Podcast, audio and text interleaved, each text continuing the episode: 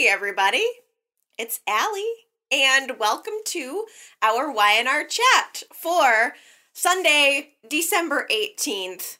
Can we just please start out here by talking about Ms. Nikki Newman? Or actually, no, I I should call her Ms. Nikki Sharp.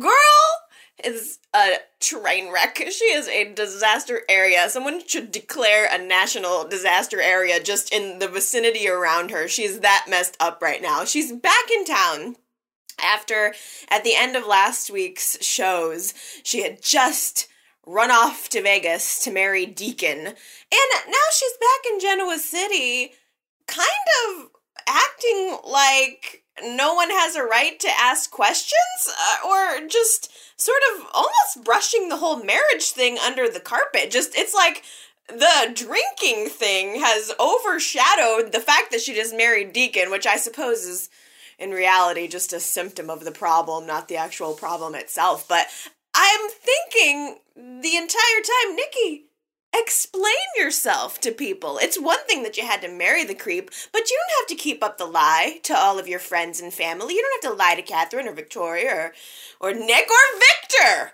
She goes to see Victor in jail.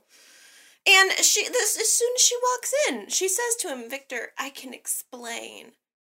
Yet she doesn't. And Victor doesn't press either. He asks no questions such as, I don't know, what in the hell were you thinking?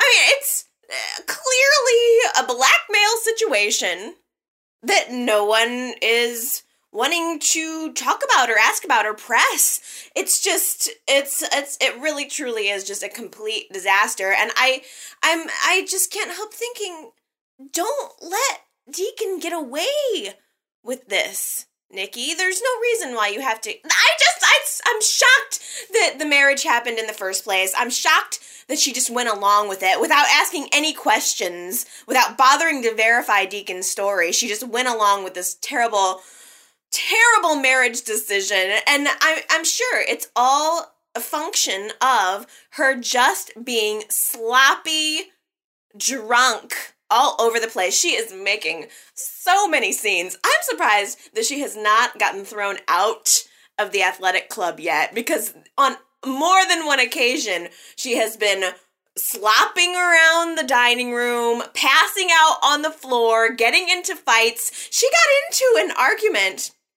with Sharon this week, which was lovely. I mean, the the the essence of Nikki right now is so hilarious to me.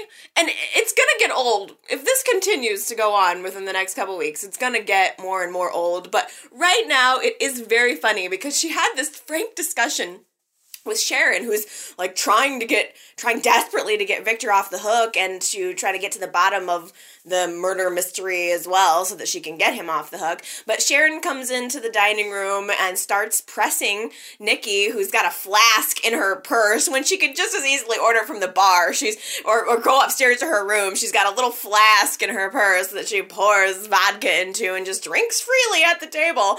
And she starts talking uh, to Sharon, basically saying, you know, I've never liked you. I had you pegged from the beginning as a gold digger, the gold digger that you are. It's just the performance melody by Melody Thomas Scott is dead on and there's just it's there's a there's an element of comedy to it that I just I can't help but laugh at but it was a very interesting scene between these two and Nikki just giving it to Sharon she actually called her she just referred to her as you disgusting slut. I couldn't believe it. It was so nasty. And then just as she, you know, tries to get away from Sharon and, and, walk away, Sharon presses her one more time and Nikki just knocks Sharon and back into a table, like knocking glasses and plates off of this table in the athletic club dining room. And I'm I, I'm I'm shocked that nobody has called security on her yet. She's out of control. And it doesn't matter if she's Nikki Newman or if she's a guest at the hotel. I'm very surprised that she hasn't been kicked out of there yet. But um, she's just causing so many scenes. She came back later into the dining room, fell down on the floor drunk in front of Nick and Adam, and it's just oh, it's making her look so bad. And again, um, again, if this continues to go on, I'm gonna be really annoyed because this isn't how I wanted to have my Melody Thomas Scott back on the show. She's eh, it's I'm Ready to see Nikki get her life back together. That's the that's the the the one thing I'm really looking forward to.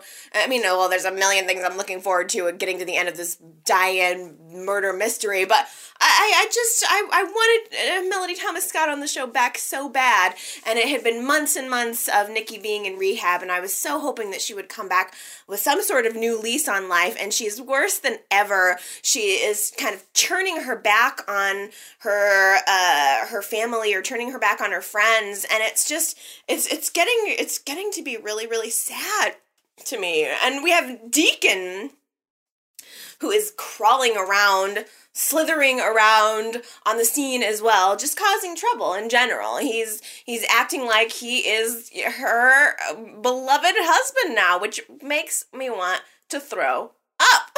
Except that again, there is a comedy element that I'm enjoying because Deacon just is such a scumbag, and the actor Sean Kanan just plays it so right. He just I I believe that Deacon is the the biggest scumbag uh, uh, opportunist that has you know uh, ever slithered his way onto the screen. I'm totally believing it, and I have got to admit, the scene between Nick and Deacon, the fight, was so good.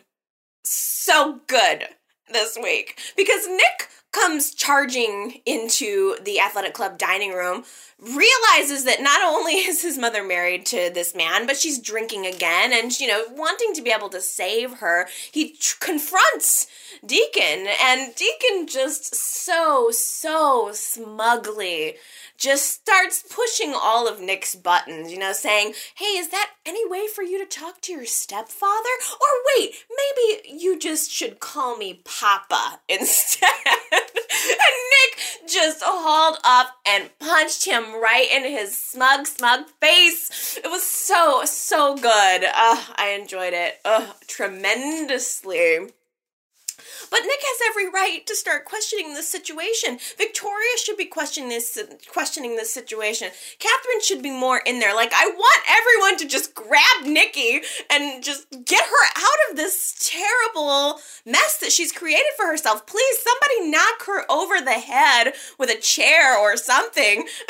just drag her out and get her back into rehab or or who cares, hold her hostage, something. Get her out of this situation because it is so uh, harming her. It's harming her physically, mentally, emotionally. It's harming her reputation. And it's so clear if to us as sober minded viewers that Deacon is lying about this entire situation with Victoria. Deacon told Nikki that he was at the park that night and he knows that she couldn't have killed Diane because he saw the whole thing. And in, in, in his in his version of the story, it was Victoria brutally murdering Diane and Nikki trying to save her. And so Nikki's married to Deacon just so that Deacon won't go out and tell this story about Victoria. But uh, it's it's becoming increasingly clear that that entire thing is just a lie. I mean, Victoria just figured out, started putting the pieces together that Victor was covering for what he thought was something that Nikki did. So clearly, Victoria and Nikki were not even at the park in this at the same time. So that whole situation, that that entire scene that Deacon presented, never happened. Not to mention the fact that Nikki comes, or Nikki starts talking to Victoria, who comes to her hotel suite, and Nikki's saying to Victoria, Don't worry, dad, your dad and I are gonna protect you. Don't worry, you know, we, we're not gonna let the truth get out about what you did. And Victoria's looking at her mother, saying, I don't know who you think I am or what's going on in your demented mind right now, but I did not kill Diane. And the the the one little light starts to dawn in Nikki's brain And it's kind of like, well, this is sort of what you get for just going along with what Deacon said in the first place. Did it not even occur to you to, I don't know, double check his story? Meanwhile, in prison, Victor is just sitting in that waiting room, having a good old time, reading his newspaper, while people traipse in and out to come see him. I keep thinking, Eric Braeden must have been so bored that week. All he had to do was sit in that one chair all week with his newspaper as they just brought in different actors to come in and act with him. Adam and Michael and Sharon several times and Nikki and Dick and and everyone just coming in and out talking to him, trying to jog some sense into him, trying to get him to not ruin his life by falsely confessing to a crime that he did not commit. However, that did absolutely no good. Victor is on his path. He has decided that he's going to take the rap for this entire thing. Oh, and Jack coming in to talk to him. Eh, and, you know, bringing in the reality to Victor that now Kyle, this child that he has cared about, believes that Victor's the one who killed his mother. I, nothing is going to stop Victor from this path, though. Uh, very, very surprisingly, he he he believes that he's doing the right thing for his family. He believes he's doing the right thing for Nikki. And someone did make the comment to me last week that it seems as if the writers are trying to kind of whitewash everything that Victor did with Billy right now by having him be the savior for Nikki, and it's not working. I I, I have no insight to what Victor is thinking. I, I said it last week, I'm saying it again. If I had any kind of insight into what was going on emotionally with Victor, then I think it would be a different story. Maybe I would be like, "Oh, this is really sweet of him. He's caring about Nikki." But but it's I I want to hear him talking. I want him to open up to somebody, even if it's just, you know, a scene of him talking inside of his head or talk thinking to himself or whatever. I need something more to have some more compassion for him. So if they're trying to whitewash it, they're at least not doing that great of a job. I need more. But it's it it doesn't even matter. It doesn't even matter because this is all just it's all all falling apart. The judge decided that she is now going to accept Victor's guilty plea. So Victor tr- tr- tromps on in for round two of his trial, and without a blink of an eye, the judge just sentences him 25 to life for his confession to uh, to murdering Diane in a particularly brutal brutal way. So now uh, Victor's had his trial. Thank goodness at least that didn't get drug out. But Victor's had his trial. And at the very, very end of Friday's show, Victoria and Nikki, who has just now kind of realized that Deacon's a liar, huh, huh, huh, what do you know? Deacon's a liar. Um, they both kind of bust into the courtroom, and Nikki shouts out, No! You can't sentence him. He didn't do this. I got a feeling she's going to be held in contempt of court and get her butt thrown into jail where she probably belongs so that she can sober up. But the, again, the Diane murder mystery. I'm I'm glad to know that I'm not alone. I want to thank everybody who commented last week to let me know that I'm not alone and feeling that this is being dragged out beyond recognition. But after I did uh, my vlog last week, I, I and I read all of your comments and everything. That night I went to bed and I had a dream. where the the whole thing was laid out for me. Like ex- like I in my dream went to the scene and saw exactly what happened to Diane. And in my dream, Diane, and I'm increasingly believing this, Diane was still alive. Increasingly, I believe that that's the case. If if she's not alive, then I think Patty killed her. But I don't know. I, it's part of me just says, you know what? This is probably all a red herring. And I had never really processed the whole issue of the poison or the drug that was found in her system. I don't know how you say it. It was it's snooker looking flaw or snooky mookin flaw. That's that's what we're gonna call it. That's the name of the drug that was found in Diane's system. Snooky Mookenfall. Um, so the Snooky Mookenfall has to have served some kind of purpose. Why would someone inject Diane with that prior to bludgeoning her to death? And uh, like part of me thinks is it possible that that could have been a really obvious part of Diane's plan? Is it possible that Diane injected herself with that drug so that she would be paralyzed and appear to have been dead? Is that at all a possibility? That that whatever that drug was could have slowed down her system to a point where they could have pronounced her dead and she wasn't actually dead. And then someone like i don't know adam came in to whisk her away and, and off to safety. Uh, i i just I, I i i can't help but think that at the end of all this at the end of the day we're just going to end up seeing some kind of scene off on some island somewhere or uh, you know just somewhere in Europe there you know in a little uh, little little uh, hostel or something or, whatever. Uh, who knows? A private island who knows? I, I just have a feeling that one of these days we're going to see a scene of that blonde hair reading a book or reading a magazine or wa- reading a newspaper watching this whole thing down going down in Genoa City when she's been alive the whole time There's also the element of the new message from beyond the grave that has been sent via email to Ronan. So Ronan and Phyllis have decided to go rogue since Ronan was fired from the force. Now Ronan wants to still find out who it was that murdered Diane and he received this email that was from Diane Jenkins, and the subject was, I think, a message from beyond the grave, and it was a video clip. It was a clip of Nikki lying in the grass, passed out with blood all over her, and the rock sitting right next to her. And Phyllis, being the computer expert that she is, tried to trace the uh, email and she was not able to. She found that it was that the email was sent through many international servers, which again just makes me think could Diane have done this whole thing on her own? Did I mean obviously someone was there videotaping the whole thing.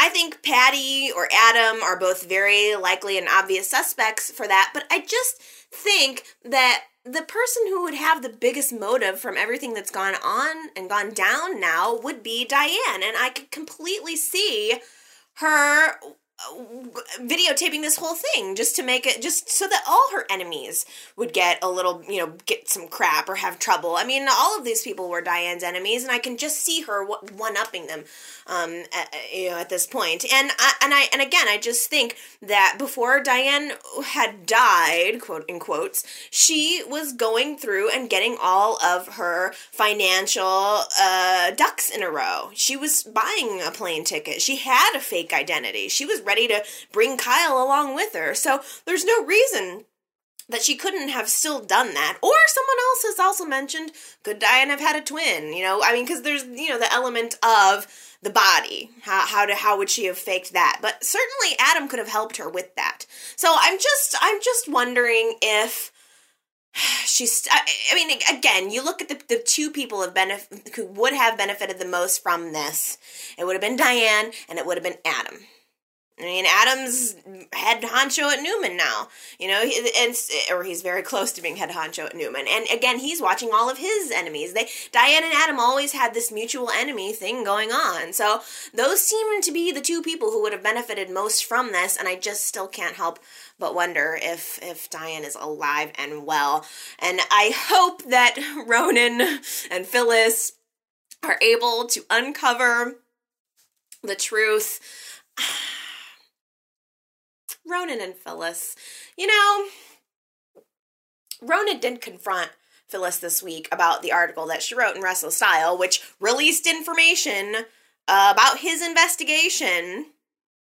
And he forgave her very, very quickly, which I kind of thought, like, wow, that would have been a different story if Ronan still had a job. If Ronan was still working on the case and Phyllis had done that, he would have been furious. Their whole relationship would have been over right then and there. I mean, she betrayed him. She he flat out told her, "Don't publish this information. You can't tell anyone the things I'm telling you. I'm telling you these things in the privacy of a bed." And you can't go blabbing them. And she did. She not only blabbed it, she published it. So I'm very surprised that he just forgave her so quickly for that. But when you're having really good sex, sometimes it's very easy to get uh, sidetracked or to get blinders on, you know, sex colored glasses. and I. I'm trying to be balanced because I am very, very compelled by the sex scenes with Ronan and Phyllis. It is hot sex. It is hot sex. They are both very dynamic characters, and the scenes are just so uh, real to me. I mean, every time that Ronan like tugs at his waist, the waist of his pants, or he'll like button back up or unbutton his pants, it Mm, it just it's it lights a fire in my crotch that no one else does. No one else on the show has done this for me in a while. Ronan hits a spot for me that it's it's it's it's the it's my my mental G spot, I think. it's the spot. It's like ding ding ding ding ding. And so I am very very compelled by their sex scenes together but I do still feel like and Michelle Stafford is hot. I want to make sure to say that too because she is uh, looks good in all of these scenes. You know, she's either, you know, we're seeing these sexy sort of silhouettes of her back or um sometimes she's walking around in his apartment in his shirt, which I think is also very hot. So I I, I want to also say that she's holding her own in that scene. I mean, she's bringing it. There's heat. There's heat. But I also do want to say that there does feel like there's an element that is missing or could be better because when where Ronan and Phyllis are concerned, there are no angels in this room. You know, I mean, when it's Ronan and Phyllis together, both of them are kind of bad boys and girls. It's naughty time. It's naughty, naughty on. But I feel like well, both. I feel like both Ronan and Phyllis, but specifically Ronan right now, have there's something more in there. You know, there's um there's a there's a, a little sad boy in him, you know, that that has been hurt throughout his lifetime and has and is coiled up. You know, he's tightened up because he doesn't want to love because then he'll get hurt again. And with Chloe, for instance, I felt like she reached to that. You know, she reached in and she grabbed that out of him and she brought it right to the forefront. With Phyllis, it's just, it really feels like just sex to me. And it's good, just sex, but it's not tender. It doesn't feel tender. And I am dying to see that side of Ronan. I want to see that side of Ronan. Um, a lot of people have mentioned, and I couldn't possibly agree more, that there is still hanging on the line the relationship between him and his mother and his brother and what happened with the liver and you know what happened with his past. There's so much more than just sex that we haven't really had a chance to explore yet with him. And we're not possibly it's it's entirely possible that we're not going to Okay, everybody. I want everybody's attention. if you've zoned out at any point, it's time to everybody bring bring focus, bring focus back because I have some news. I have some very important news for you all. Um, I don't want anyone to freak out. uh, I want everyone to remain calm, okay? Because freaking out is not going to help us. It's not going to get us anywhere. It's not going to make the situation any better. Just, uh, but brace yourself hang on to something, put a chew toy in your mouth, whatever you gotta do, there's news, okay? Jeff Branson is leaving YNR. it's okay, it's okay, it's okay, it's okay. Late on Friday, it was revealed through secretive means, through a, a tweet from Michelle Stafford, that Jeff Branson has decided to leave YNR. Not that he has been fired specifically. Specifically that he is had decided to leave.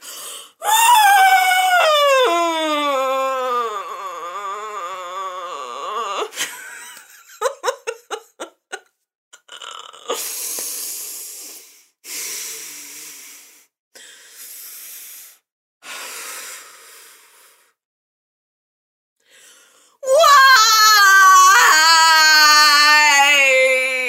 God, why? Why? Why would he decide to leave YNR? Is it that he just isn't finding it satisfying enough to be the object of our desire? That's not enough for you, Jeff Branson.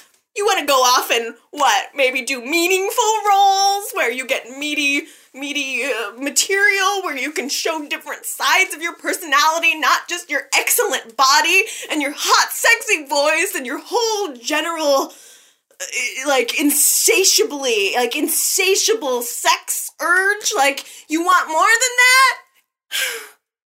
You're tired of just being a piece of meat for soap opera viewers?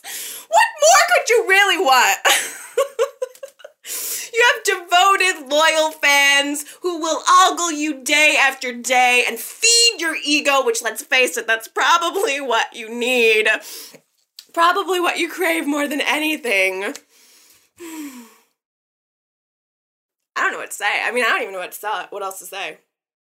I am devastated. Devastated with this news. Why? I mean, like,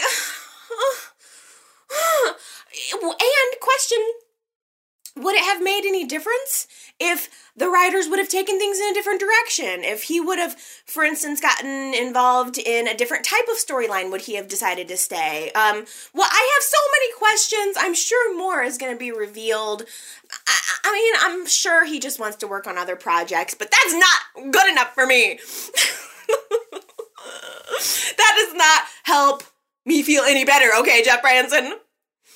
What are we gonna do? What am I gonna, like, how am I gonna get my Jeff Branson fix? Like, what am I gonna do? I, he's probably, like, one of the sexiest guys on daytime, and, um, I, I don't know. I don't know what I'm gonna do. I don't know. Watch repeats, I guess. I guess all of these sex scenes will be in the vaults and in the annals of YouTube forever and ever for me to watch and drool over uh, for the rest of my life. But I, I mean, leave me a comment, you guys. Tell me what you're thinking, how you feel about him leaving the show. I'm really, really sad. Um, and and I will of course update you as more information becomes available about this. So uh, so uh, let's maybe we should start some kind of campaign. Tweet to him. He is on Twitter. I I do follow him on Twitter. Um, tweet to him. Write him a letter. Tell him something on Facebook. Tell him we need him. to stay. Maybe he'll change his mind. Or maybe he's just gonna leave temporarily and come back. Whatever it is, I oh I I I hope so. I hope it is temporary. I hope that he comes back because I I need him in me.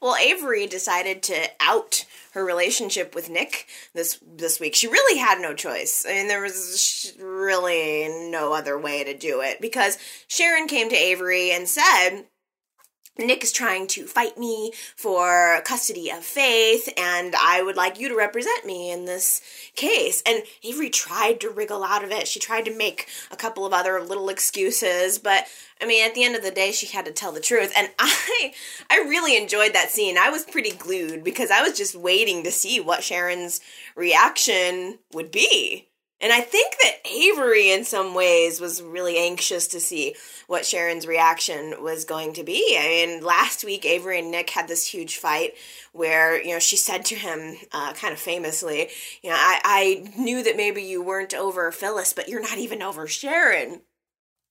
And so when Sharon's reaction came out as kind of meh, I was, I mean, I think it said a lot.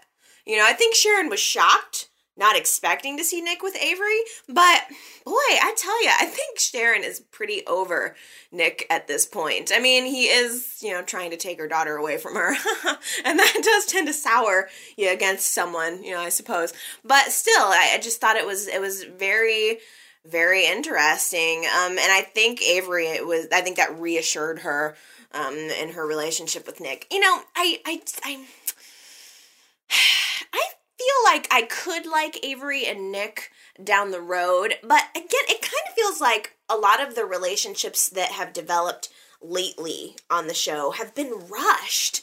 You know, again, I think I probably could have gotten into Ronan and Phyllis more if it were slightly a more, just a slightly a more slower boil um, and a little more emotional connection. And I, I feel similar about Avery and Nick. I, I mean, they seem like they would be a really good couple. They're attractive together. I think she's totally his type. I mean, Avery's like this great cross between Sharon and Phyllis. I mean, she's like a magic uh, p- princess for for Nick. I'm sure he couldn't ask for anything more.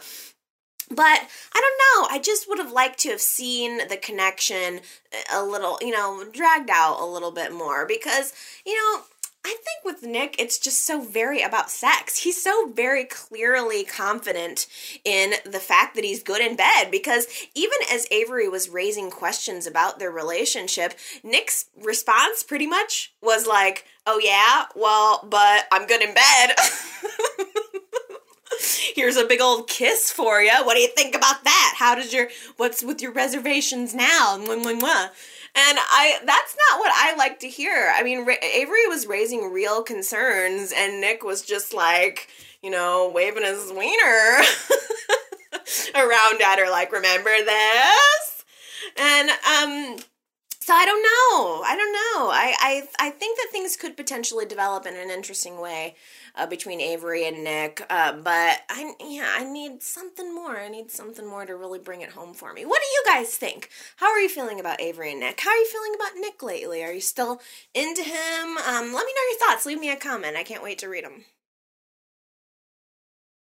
This has been a really difficult time for Genevieve. She's really kind of in a, a really like she's in a growth place you know? It's the end of one part of her life and the beginning of another. And I think she's having a hard time putting the past behind her and truly opening herself up to the type of future that she could have. She was very sad this week and she ran into Lily and Cane. And of course, Cane started by giving her the cold shoulder. But Lily, who is just the warm part of him in this way, uh, sort of convinced him to reach out to Genevieve. And there was actually um, a, a series series of really nice scenes between Lily and Cane and Genevieve. They went over to Genevieve's house and just had some small talk. And, you know, Lily's trying to bridge the gap.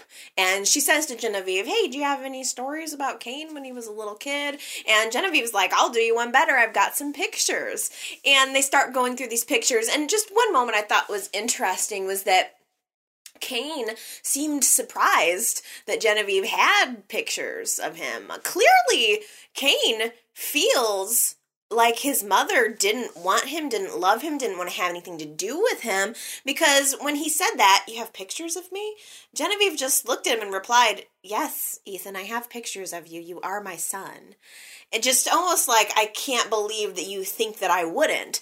So obviously there was a connection there at one point. It was never that Genevieve didn't love her children. It was just for some reason I think that Cane felt really isolated. You know, I think Colin was this really hard father and he had this really intense brother and a really intense family situation, especially with his sister. I mean, his sister ended up dying in the family house, shot by the brother. Uh, so it's, you know, he's had this tragic family background and I think that that's just really it's stuck in his head and he's not really been able to let it go. I mean, the death of his sister has clearly affected him in a huge way. He's been um, carrying around this little picture of them this week and he's gone to the chapel and he's tried to pray to her. And i think that you know samantha probably the death of samantha was what really changed that whole family dynamic. And so in some ways i think Cane's kind of reaching out wishing that he could go back in time wishing that he still had a sister to provide wisdom. I mean if the sister hadn't died so many things um, along his path wouldn't have taken place. Of course they probably wouldn't have it probably wouldn't have led him to lily. So um, but i think that cain is still in this place where he's missing his sister and uh, also in the chapel this week, praying to God, was Billy. And there's this part of me that's wondering if there's not still kind of a connection here because Billy is not really over everything that happened in Myanmar. Clearly, he's feeling like he's not worthy because something more happened. I mean, there was that chase where, you know, something happened between Billy and the girl in the beach in Myanmar, and Cane went to try to find her, but never really did find her. She gave him the slip. And I'm just wondering if it's possible that the girl in Myanmar could possibly be Samantha and it sort of seems like that that part of the storyline has been left for just a little bit, but I think that there's still more to explore there. So I'm I'm kind of curious to see if that's where it would go. I mean, that would change Cane's life, that would change Genevieve's life, especially now that she is trying to move on. she's getting all excited because it's Christmas time with her new man and she's in love. And we've also got Patty sneaking around in the background, hating that Genevieve is seeing Jack. Jack is, is Patty's man, and she's hating every bit of this.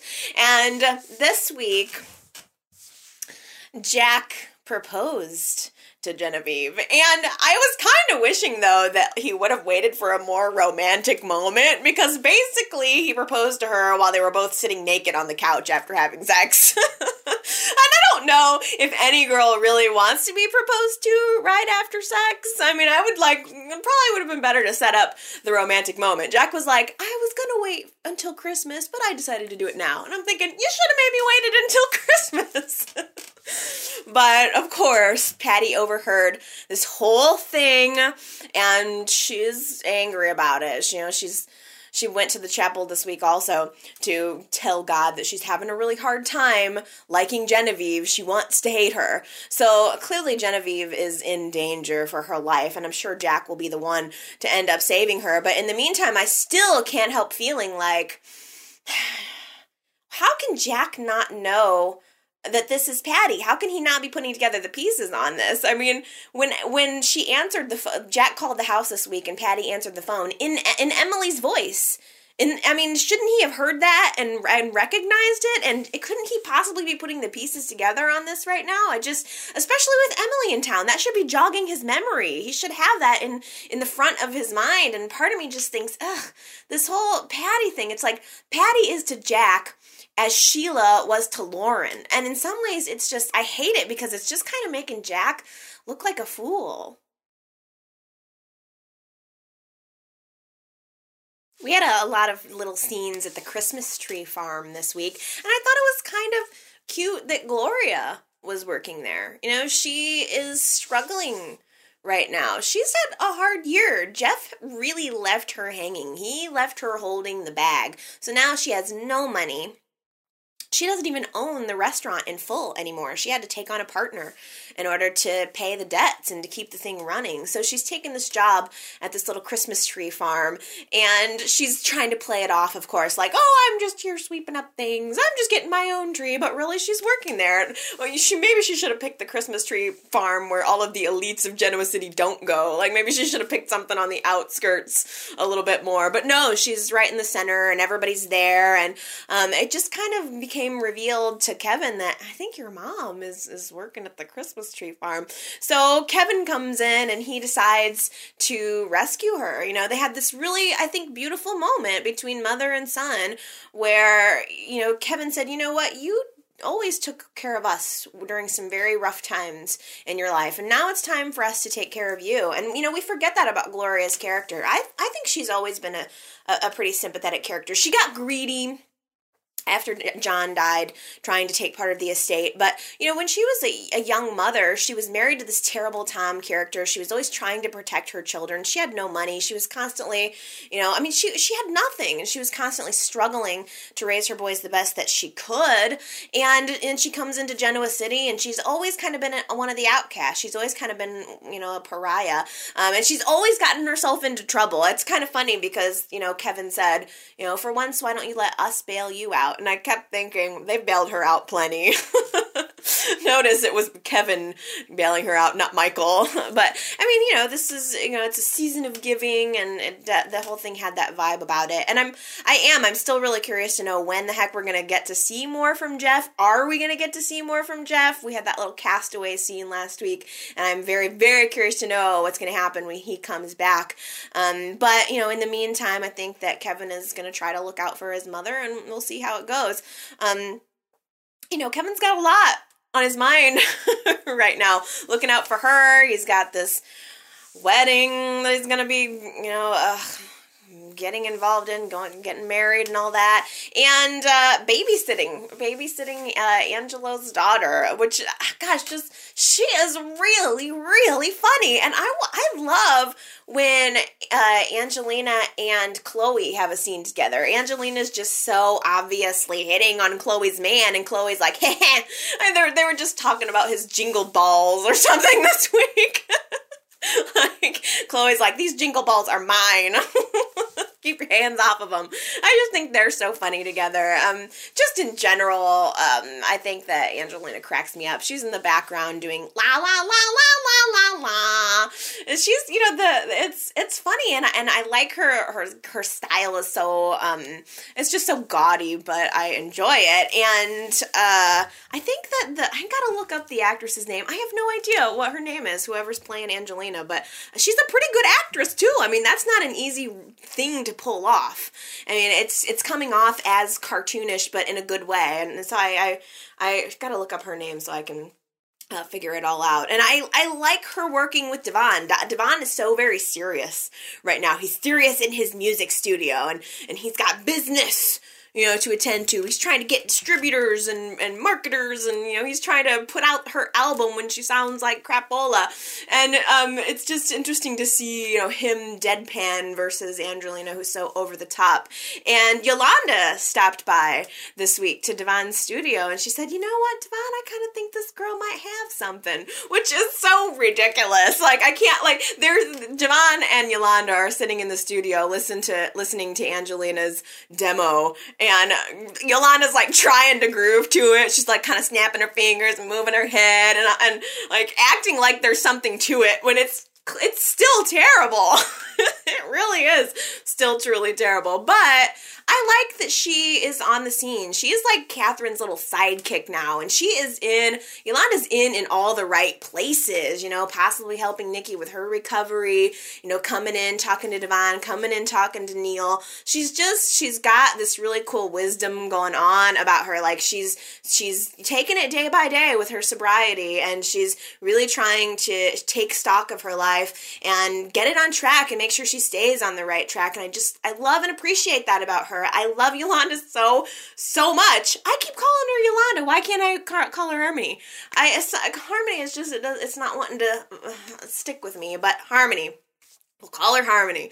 Uh, she got a job this week. And again, I appreciate that she's not wanting anybody's handout. She wanted to go interview for her job and get it and get it legitimately, and she did. She's working at Restless Style. So she's got her stuff on track. Harmony is got the harmony thing going on. You know, her life is looking good. She's got a job. You know, she's making inroads with Devon. Actually, both Tucker and Yolanda are uh, Harmony are making inroads with Devon, but she's really starting to bring things together. And I feel like now that things are coming together, now we just need to get her laid. We need to find her a man.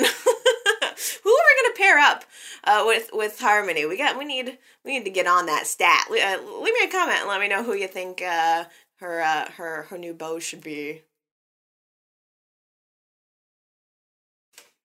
Oh boy. Neil and Sophia's wedding. Was that the saddest wedding you've ever seen?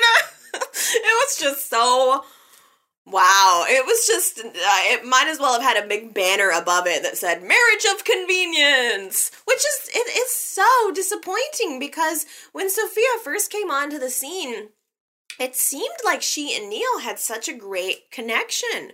You know, they were working together, they were different but similar they were flirting and then they had sex and that just ruined their relationship. I mean everything that happened with malcolm and you know and and moses it just it, it ruined i think the affection that they could have had an opportunity to have together. And it, it is very disappointing especially because the way it's being played now is that Sophia is in love with Neil, but he's not really feeling it. He's not really having it. He's doing his duty. You know, he's doing, you know, marrying her and trying to be the best father. He's doing it for Moses.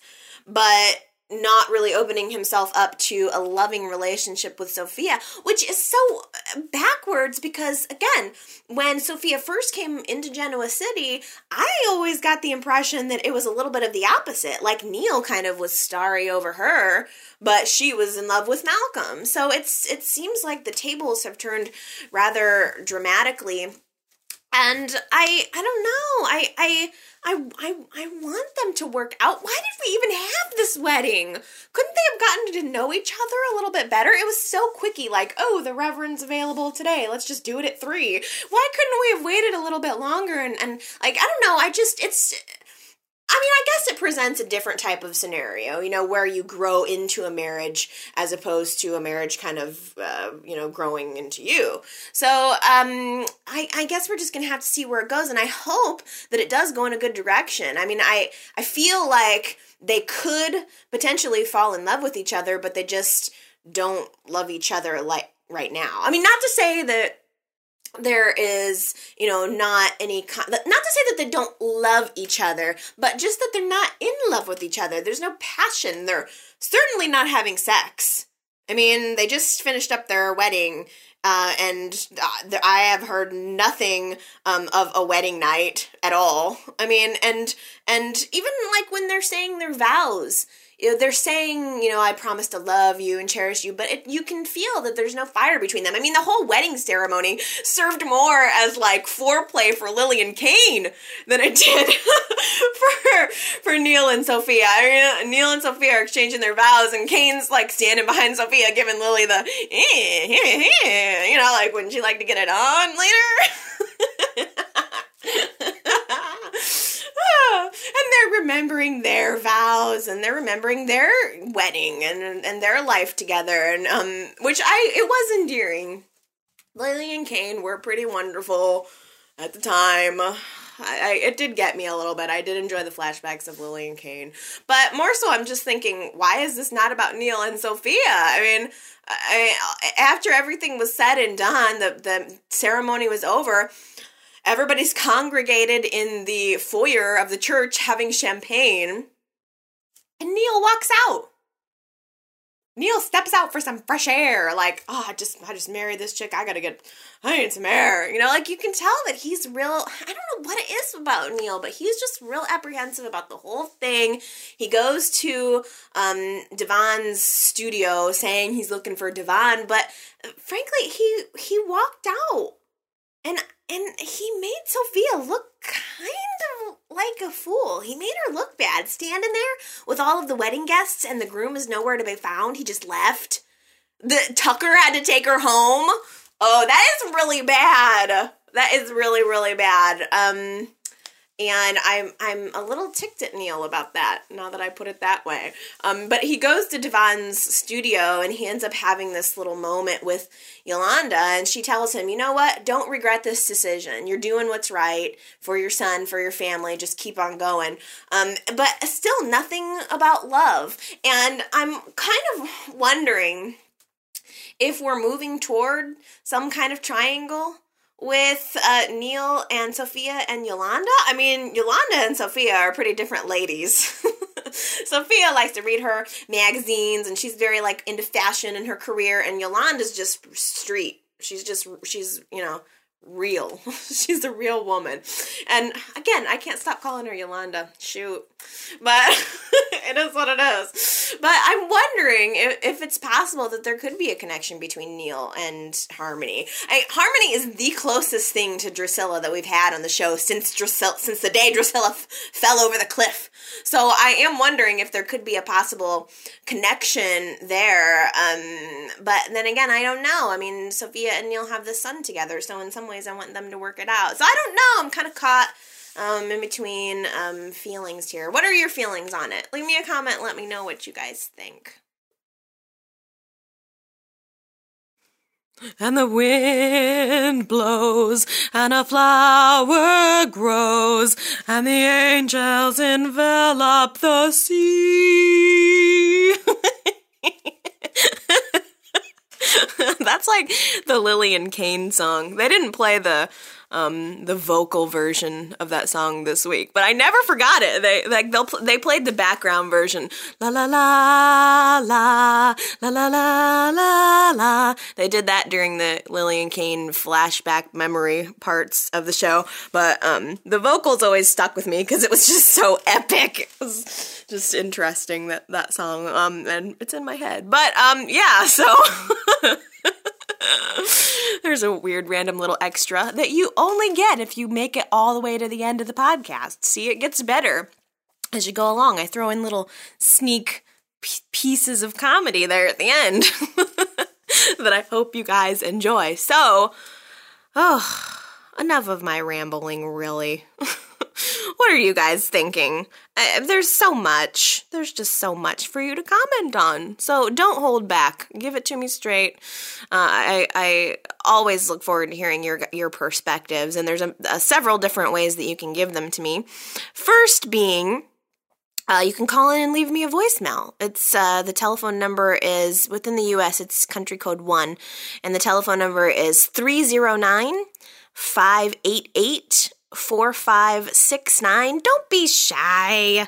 You can totally call and leave a voice comment. It's not even me, it's just a voicemail, so it's not like you have to you're like be weird about getting like me live or anything. Um just it's easy. It's totally low key, low press. Just leave a leave a couple seconds of just a couple seconds. Give me a little something. It's again area code 309 588 4569. Or if it's easier for you, you can just go to my blog and leave me a comment at yrchatblog.blogspot.com. Or you can send me an email to yrchat at live.com. Or hey, it's even, it's, you know, Christmas is coming up holidays are coming up, you could go on to iTunes and give me a, the gift of a review.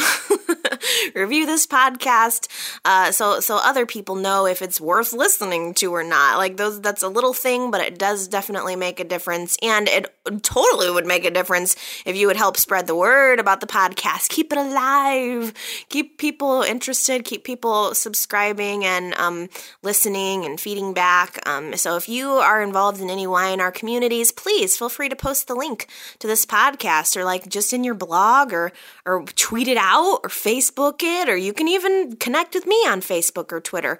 Um, all of that stuff you can you know search it. But if you go to my blog, um, all my links. I'm on Google Plus now. I'm not with Y&R Chat, but you can look me up. Um, um, so we can connect. Let's let's let's let's connect. Let's chat about the show outside of the podcast. Let's be friends.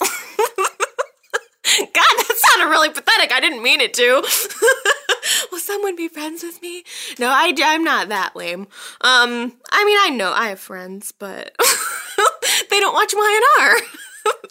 I especially love my Y&R friends. So find a way to comment. Uh, uh, holidays would be a good time to leave me a voice comment. I'll just say it one more time. No, again, no pressure, but 309 588 4569. Because next week uh, is is a holiday. So it's Christmas. Um, for me and my family. And I don't know if there's going to be a podcast. I'm going to be completely honest with you. I'm going to try. I'm going to try to post something. But I mean, you know how it is gatherings and events and all that various stuff. So it's possible that you might not hear from me next week. So prepare yourself. It's a possibility. Um, I or I may do something in the car. I have to make a long drive, um, so maybe I'll maybe I'll just do something. But then the audio quality wouldn't be great. Well, I'll find some. If you, you may or may not hear from me, but it, either way, I will totally be thinking of you, and you can still leave me a comment.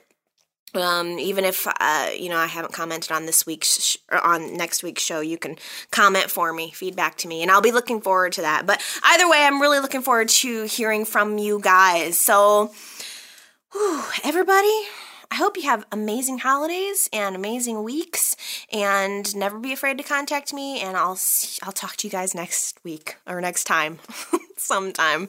All right, everybody, I love you. Bye.